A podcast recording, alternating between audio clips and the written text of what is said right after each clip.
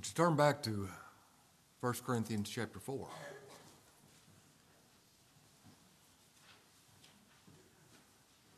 I want to read the last line of verse 5. And then shall every man have praise of God. Did it say that? Yes, it did. On Judgment Day shall every man. Now, that's not talking about anyone but believers, but it's talking about every believer without exception. Then shall every man, every each, every individual believer have praise from God when the Lord comes on Judgment Day. Then shall every believer have praise from God Himself. Now, that is an incredible thing to think about it. And if it wasn't written in here, we couldn't believe anything like that. But here we have it. Then shall every man have praise from God Himself. If you're a believer, you're going to have the God of glory say to you personally, you're going to hear these words from Him Well done, thou good and faithful servant. Enter thou in to the joy of thy Lord. And I know somebody's thinking, how could that be? How in the world can that be? I see it's what the Bible says, but how can it be? Now, if you're a believer, you crave His approval. You know, that's a part of love. If you love somebody, you crave their approval. If you love me, you want me to approve of you. And if I, uh, if you love me, I, I want your approval. There's no one that's uh, empty of that. This thing of approval. And if you love the Lord, you crave His approval. Now, concerning His approval, His praise, I would like to have your approval. But if I don't have it, but have the Lord's approval, while I regret not having yours, it's okay if I have His approval. If you have His approval and you don't have mine, it's not going to hurt you much, is it? If you have His approval. Now, if I have your approval and do not have His approval, what's your approval do for me? Really, nothing. And if you have his approval and don't have my approval, it's okay, isn't it? Every believer wants his approval. Turn with me for a moment to John chapter 12. Hold your finger there in 1 Corinthians and turn to John chapter 12.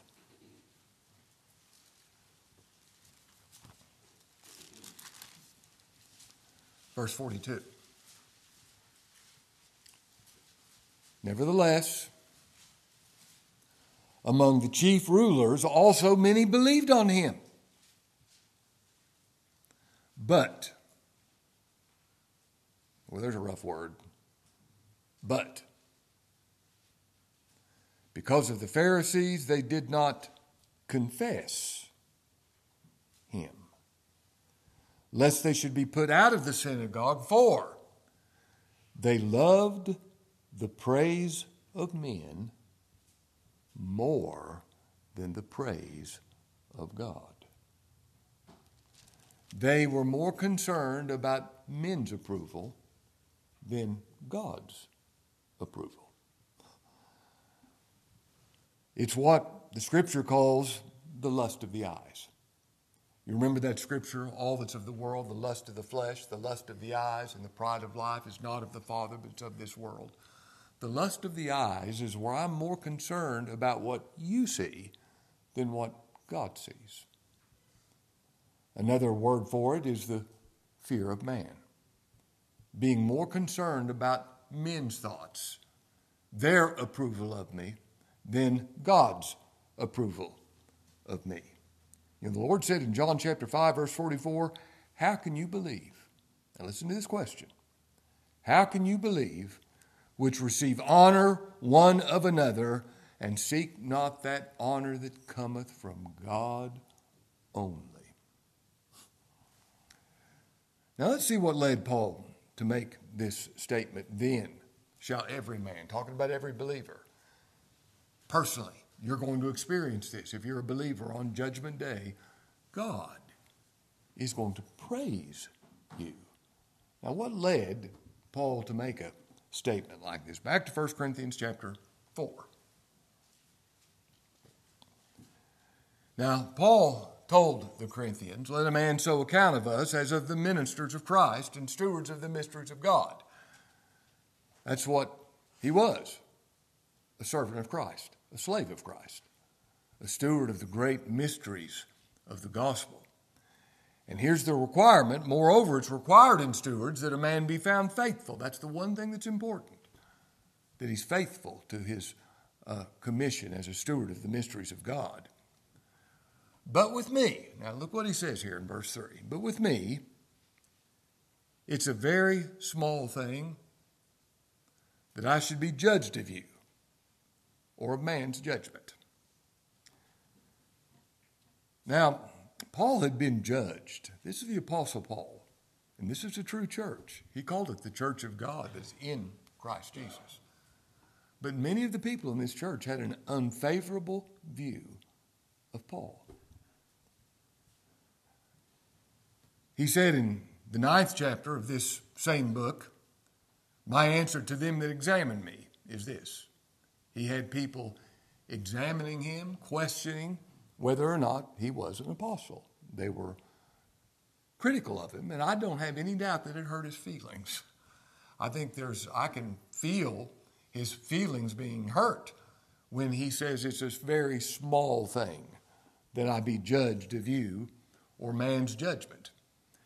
He was accused by the Corinthians of using lightness and purposing things after the flesh. They said with regard to Paul, his bodily presence is weak and his speech contemptible. Oh, his letters are weighty and powerful, but look at him. He's contemptible looking. He's not a good speaker. We don't get anything out of um, his style of preaching. He said, I should have been commended of you. And he says to this same church, The more abundantly I love you, the less I be loved. Now, he said that to a true church. And that is the state of this church at Corinth. And to be sure, the church of Corinth did not treat Paul as they should have. They were always questioning his apostleship, they're always questioning his power. Now, Paul is saying if I am a minister of Christ and a steward of the mystery of God, and if I'm faithful to this, and you judge me, he says it's not really that big a deal if I am being faithful to my commission. If you judge me, if you criticize me, if you don't agree, it's a very small thing that I should be judged of you or of man's judgment. Paul says, in reality, look in verse 4, I judge not, no, verse 3, he says, I judge not myself. What do you mean by that?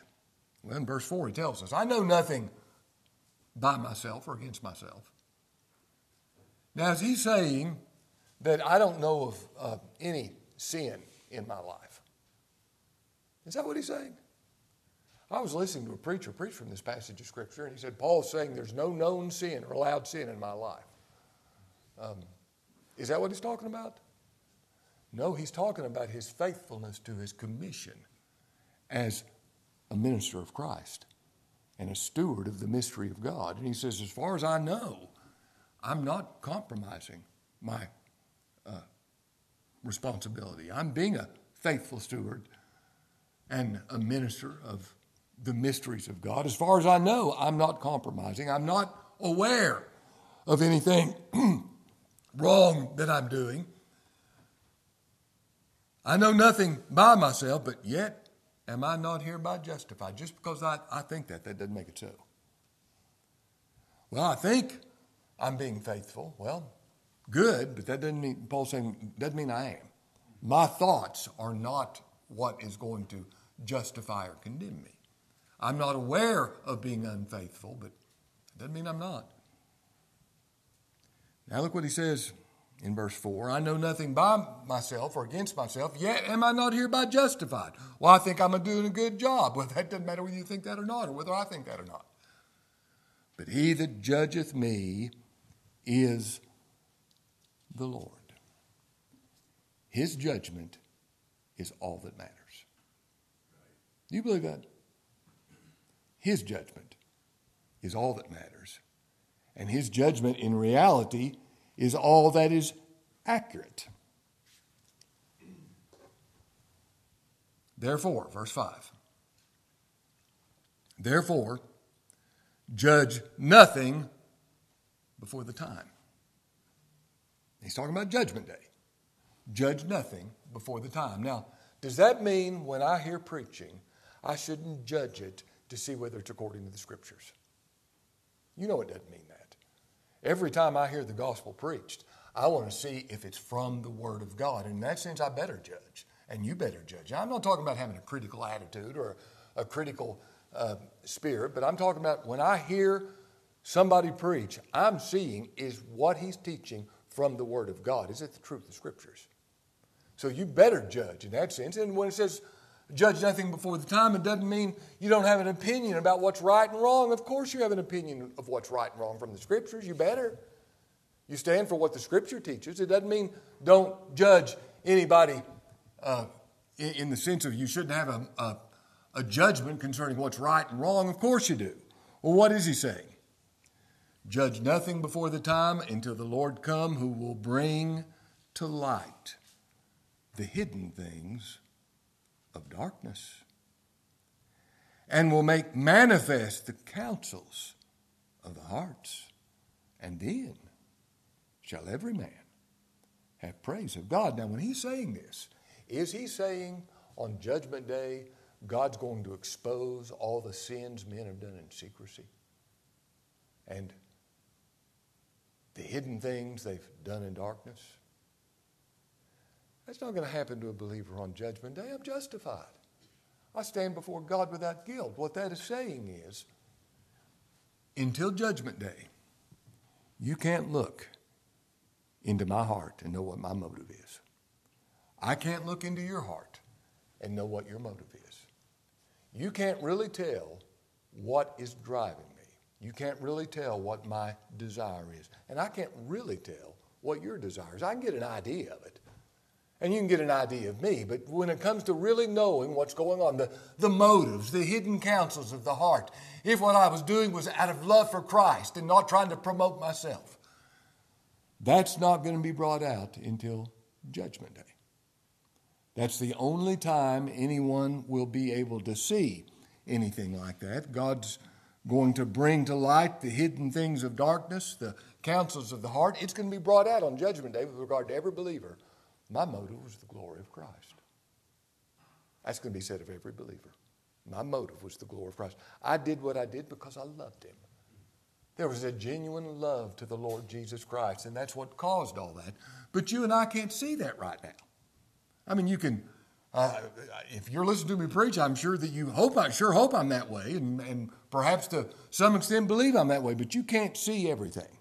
And I can't see everything. We are incompetent to make any kind of judgment. Therefore, judge nothing before the time. On Judgment Day, it'll be seen whether or not I was really serving Christ, whether my motive was His glory, or whether I was promoting myself or, or a professional preacher doing this for a living. It'll be seen, and the same thing will be seen of you. Everyone will be seen for what they are on Judgment Day. And every believer, without exception, on that day will have praise of God. This is not talking about their sins being brought up and their bad motives being brought up because you got plenty of them and I got plenty of them. There's no question about that. But that's not what that's talking about. That's talking about these hidden things that we can't see. They're going to be seen then. And it's all going to be good. It's not going to be like I'm going to be exposed as having bad motives and evil intentions, and, and the bad things I've done are going to be brought up on Judgment Day. If that's the case, what's salvation? Salvation is being saved from your sin. It's being, saved, it's being justified before God's sight. It's standing without guilt before God's sight. And this is going to be said of every believer. Their motive was the glory of Christ. They did what they did because they, in their hearts, loved Jesus Christ. Paul says, therefore, judge nothing before the time. You know, didn't the Lord say? Now, like, uh, wonder what his motive was in doing that. You don't know. I hate it when I try to judge somebody's motive. It's evil, it's wrong. Judge nothing before the time. The Lord said, Judge not, that you be not judged. Paul said, Let us not judge, let us not judge one another anymore. I love that scripture. You know something ought to be before my mind and your mind all the time with regard to judging? Therefore, thou art inexcusable, O man. Whosoever thou art that judgest, for you that judgest doest the same things. So, with regard to this thing of judging one another, let's not judge one another anymore. Judge not, that you be not judged. For with the same judgment you judge, you shall be judged. And with what measure you meet, it'll meet, meet it out to you again. Now, that doesn't mean if I have a judgmental attitude toward you and I judge you, then God's going to judge me and condemn me. That's really not what it's talking about. Judging is a horrible thing, it's wicked. Every one of us are filled with it. And it's wrong on every level. But that's not saying if I judge you, then I'm going to hell. It's saying if I judge you and you perceive that, you're going to bring it back at me all the more harshly. And you're going to judge me and you're going to criticize me and you're going to see every fault, every wart. You're going to, I mean, it's, it's all there. That's what happens when we judge one another. So he says, Judge nothing before the time until the Lord come, and he will bring to light the hidden things of darkness and will make manifest the counsels of the heart, the desire, the motives of the hearts. And then shall every man have praise of God. Now, what a remarkable statement. And this is true of every believer without exception. This is not talking about some special group that are going to have praise and others won't. That's just a, a misunderstanding of the gospel. Then shall every man have praise of God. Now, my question is how? It says every man talking about every believer. If you're a believer, you're going to hear the God of glory praise you. How can that be? And notice he doesn't say some will have God's praise. It says, then shall every man, every believer, every believer is going to have praise from God, each individual. Now, if you're somebody that Christ died for, somebody who believes the gospel of Jesus Christ, God will praise you. I repeat, we wouldn't believe that were it not written. But here it's written with regard to every believer, God will praise you. And when He praises, it's not flattery. You know, a lot of times when we praise people, it's flattery. Trying to butter somebody up to get something out of them. And it, it's and you usually know it when you're being manipulated and flattered. But uh, quite often among human beings, praise is nothing more than flattery. God doesn't flatter. When He praises you, it'll be sincerely because you deserve to be praised by God Himself. I repeat, how can that be? On Judgment Day, when all are seen to be what they really are. I love that passage of Scripture in Revelation 22 11. He that's unjust, let him be unjust still. If you die unjust, you'll spend eternity unjust. He that's filthy, let him be filthy still. How you die, you will spend eternity. He that's righteous, let him be righteous still. Every believer will be spending eternity as utterly righteous before God. He that's holy, let him be holy still. Now, that is the description of every believer righteous and holy.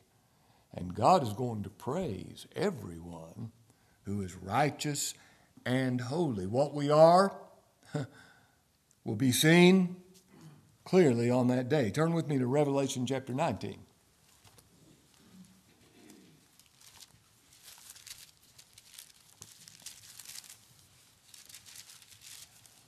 Revelation, the 19th chapter.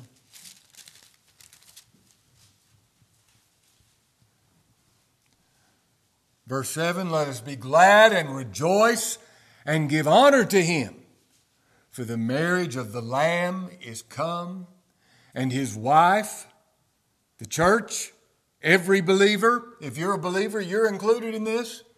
His wife hath made herself ready, and to her was granted graciously given, graciously bestowed, that she should be arrayed in fine linen, clean and white.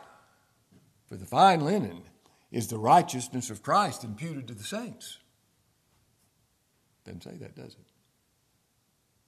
It is the righteousness of Christ imputed to the saints. But what does this scripture say? It's the righteousness of the saints. Their actual personal possession of righteousness before God. I've even heard people say, well, this is talking about the righteous deeds of the saints. You got any deeds that are fine linen, clean and white? Would any of your deeds pass the test? Why, no. But this is the righteousness of Christ, which is nothing else than the personal righteousness of the saints. God is going to praise everyone who is righteous. The Lord tells us in the parable of the wheat and tares that after the um, tares are removed and cast into the fire, the Lord says concerning the wheat, then shall the righteous shine forth as the sun in the kingdom of their Father. Do you hear that? The righteous, that's every believer. I'm going to shine like the sun in the kingdom of my Father. That refers to every single believer. That's why God is going to praise you. This is the great mystery of the gospel. Christ makes us what we are with no help from us, and then rewards us as having done it. Let me repeat that. God makes us what we are. I'm no self made man in any respect. God makes us what we are through the gospel and then rewards us as, he, as us having done it. On Judgment Day, God will praise us for literally being what He made us to be. He will praise us for His work in us. And then He praises us for it. Then shall every man have praise of God. Turn with me in Hebrews chapter 13. I'd like you to look at these verses with me.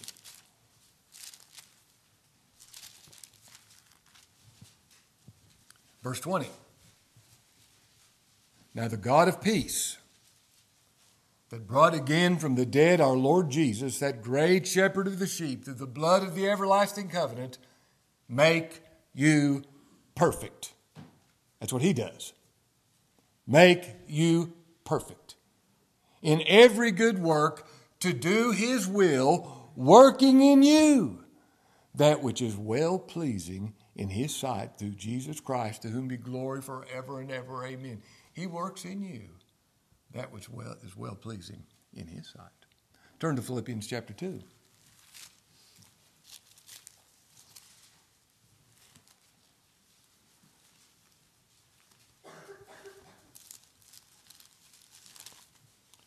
Verse 12. Wherefore, my beloved, Philippians chapter 2, verse 12, wherefore, my beloved, as you've always obeyed, not as in my presence only, but now much more in my absence, work out your own salvation with fear and trembling. Don't have an apathetic attitude about the gospel of Christ. Don't be indifferent about the gospel of Christ. You give every effort, every fiber of your being to working out your salvation with fear and with trembling. Don't have some kind of laissez faire attitude. Don't have some kind of indifferent, fatalistic attitude. You work out. Work out what God's worked in. But look what he says next. He says, Work out your own salvation with fear and trembling, for it is God which worketh in you both to will and to do of his good pleasure. Now, if that part of that verse wasn't in there, it'd scare me to death. Work out your own salvation with fear and trembling, but thank God for this, for it's God that worketh. Oh, how powerfully he works. We are his workmanship, created in Christ Jesus unto good works, which God hath before ordained that we should walk in them. Now work out your own salvation with fear and trembling, for it's God that worketh in you, both to will and to do his good pleasure. Listen to this statement by the Apostle Paul. By the grace of God, I am what I am. 1 Corinthians chapter 15, verse 10. By the grace of God, I am what I am. What are you, Paul? Well, according to the scriptures, I'm holy, I'm unblameable, and I'm unreprovable in his sight. Colossians 1, 20, 1 22. I'm holy, I'm unblameable, I'm unreprovable in His sight. Maybe not in your sight, but His sight. And His sight is the, count, is the sight that counts, isn't it? How He sees things is how they really are. You and I never see, well, as long as we're walking on this planet, we're never going to see things as they really are. I mean, we're walking through a, we see through a glass darkly. and it's, we're in a fog, but He sees very clearly. And by the grace of God, I am holy and unblameable and unreprovable in his sight. You see, that's what the cross accomplished. The cross of the Lord Jesus Christ put my sin so much away and gave his righteousness so much to me that I literally am. This isn't some kind of um, forensic term or uh, I am holy, unblameable, and unreprovable in his sight. Turn to 1 John chapter 4.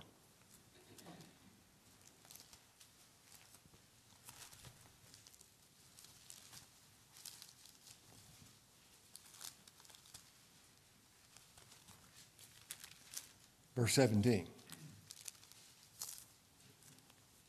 Herein is our love made perfect, that we may have boldness, confidence in the day of judgment. Now, what in the world would give you confidence? I, I mean a well grounded confidence. So you can stand before God, the God of glory and judgment, and, and, and have boldness. Well, here's the answer. Because as He is, so are we in this world. How is He? Does He deserve the praise of God? Will He have the praise of God? Does the Father look at Him and He's, oh, He's so pleased with Him? He's pleased with everything about him. He's altogether lovely to the Father. As he is, so are we right now in this world. Now, if that's so, and it is, I can have boldness on the day of judgment. Turn with me to Romans chapter 2.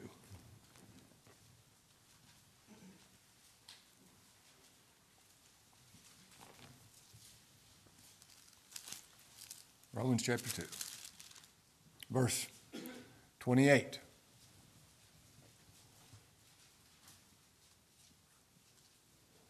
For he is not a Jew, which is one outwardly.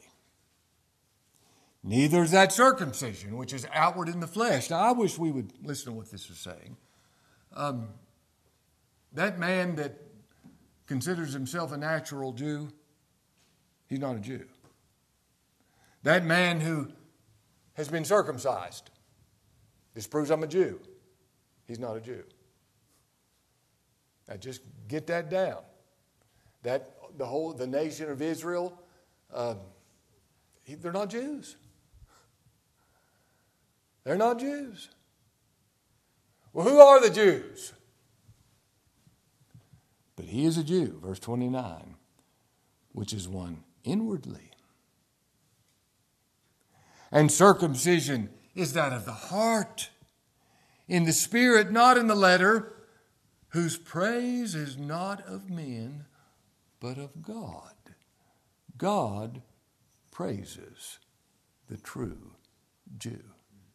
You see, it's His work. That's why He praises.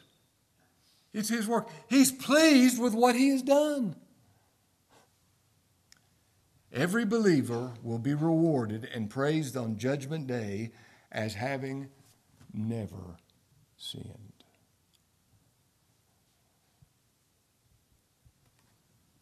Look at his perfection. I praise this man. I praise this woman. They never sinned. Now, understand this about justification. I think it's, it's so sad when people present justification almost like it's a piece of paper that gives you this legal standing before God. Uh, you're, you're justified, but not really. Uh, you're still, no. Every believer will stand before God on Judgment Day as having never committed a sin, as having always done that which is pleasing to God. And they will have God's praise.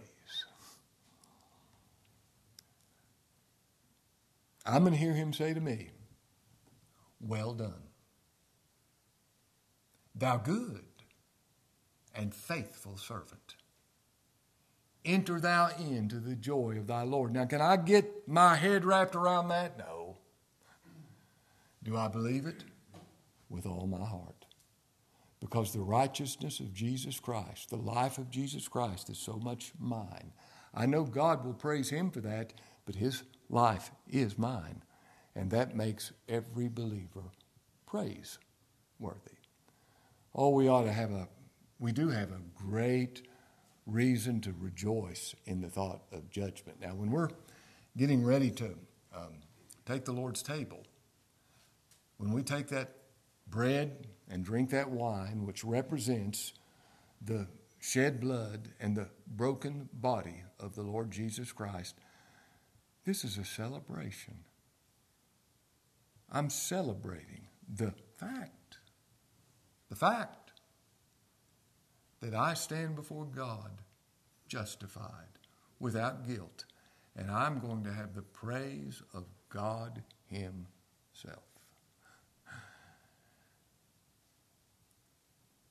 And we take that by faith. Who's to take the Lord's table? Everybody who believes. If you believe the gospel, if you believe that what Jesus Christ did is enough to make you praiseworthy before God Himself, and you're relying on Him, the Lord's table is for you. Uh, do you fence the tables? No, the gospel does. But as far as some man deciding, well, I don't think they ought to take the Lord's table, they're not living that's such an abuse of the Lord's table. It's for everyone who believes. Let's pray. Lord, how we thank you for the gospel that makes us actually praiseworthy in thy sight. And Lord, we confess from the depths of our hearts, we know it is all thy Son. How we thank you for having his righteousness. How you think we thank you that you're called the Lord our righteousness. For Lord, indeed you are our righteousness. and how we praise you and thank you that what we've just considered is so through the great mystery of the death of thy Son, what he accomplished. And Lord, enable us as we take the bread and wine to do this in remembrance of thy dear Son. In his name we pray.